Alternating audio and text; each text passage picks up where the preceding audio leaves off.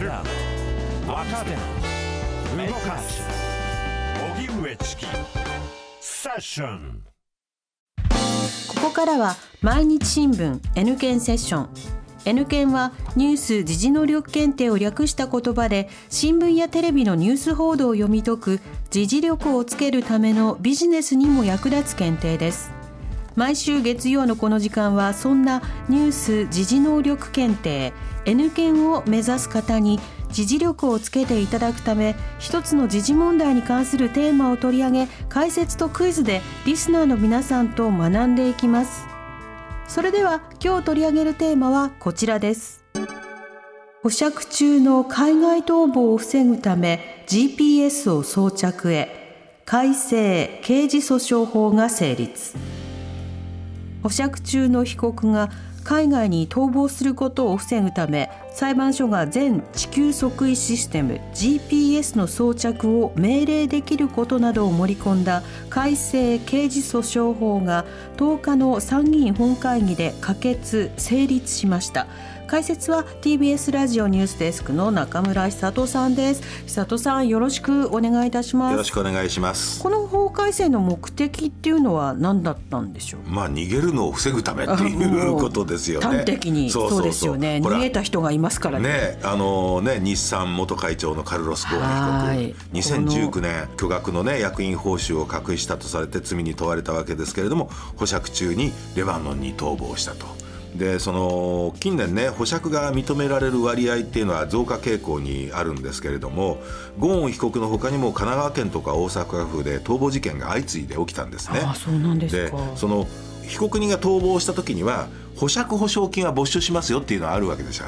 これ逃げた場合にはこれはね、うん、えー、まあ、没収するからっていうことでそれの抑止力になるためにあれ保釈保証金っていうのを抑える納めるわけですよね。うん、そう。ただだけどそういう制裁はあったけれども直接的にね罰する規定がなかったんですね。でそういうことで法務省が法整備を進めたということなわけですね。具体的にはどのような場合に GPS を装着することになるんですか？基本的には国外に逃亡する恐れですよね。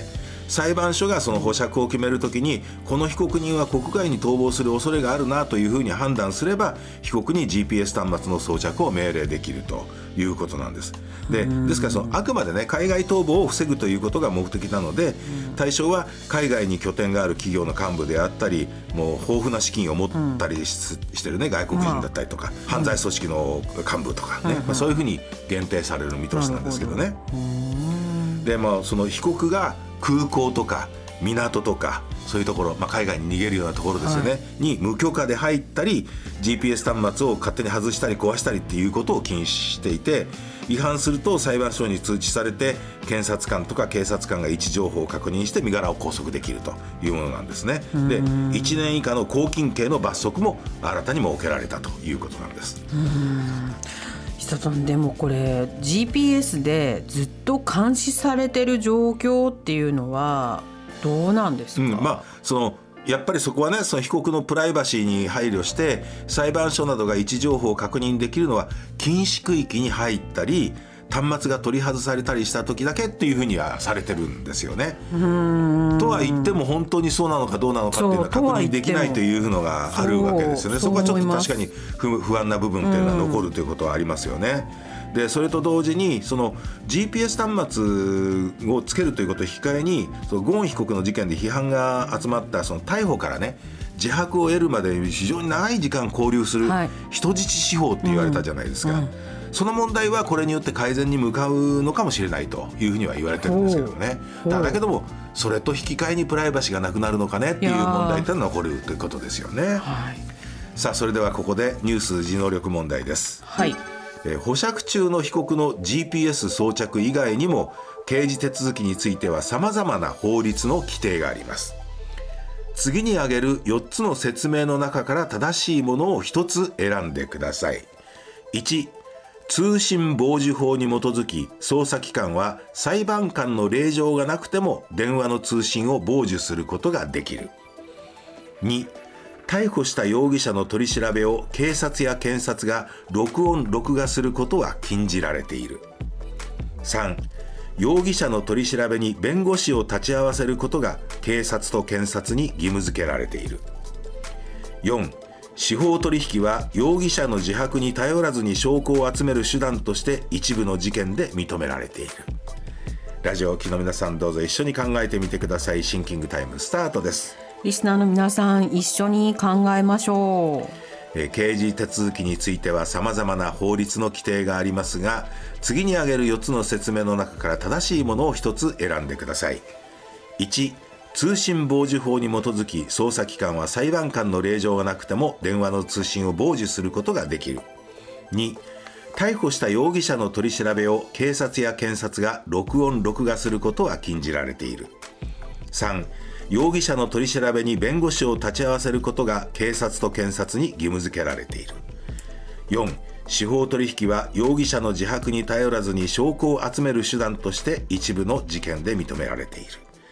はいシンキングタイム終了です、はい。さあリスナーの皆さんどうぞ一緒にお答えください。南部さん回答何番でしょ4番。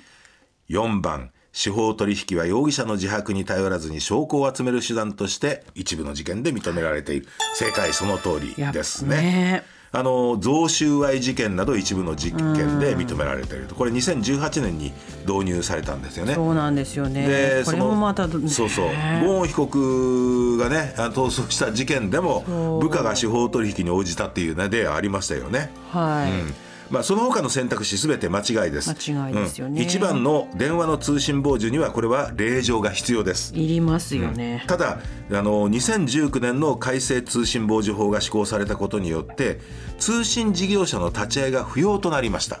だからこれ今必要がなくなったんで運用が増えてきてるわけですよね。去年は24の事件で傍受されて106人の逮捕につながったということになってるんですよねで2番の逮捕した容疑者の取り調べを警察や検察が録音録画することは禁じられている。これも間違いです。2019年に取り調べの全面可視化という制度が始まりましたので、はい。えーこれ罰ですよね、はい。ただその録音録画が今これ義務付けられているっていうのは殺人事件など事件全体でいうと3%程度に過ぎないんですよね。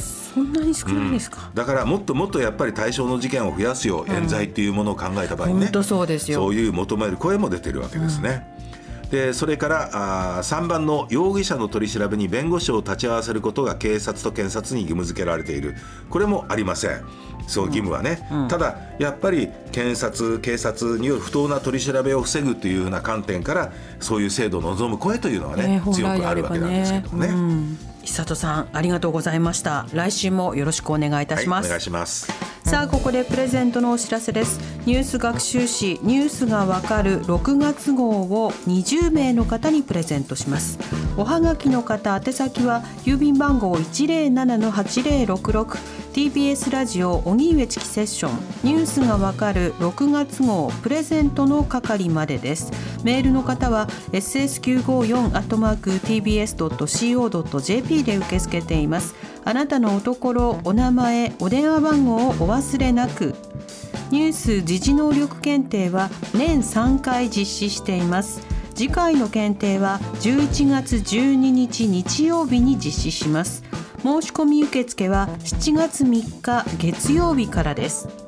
11月の検定では2級準2級3級の試験を展示でも受験いただけます。詳細は公式サイトをご覧ください。毎日新聞 N 検セッション。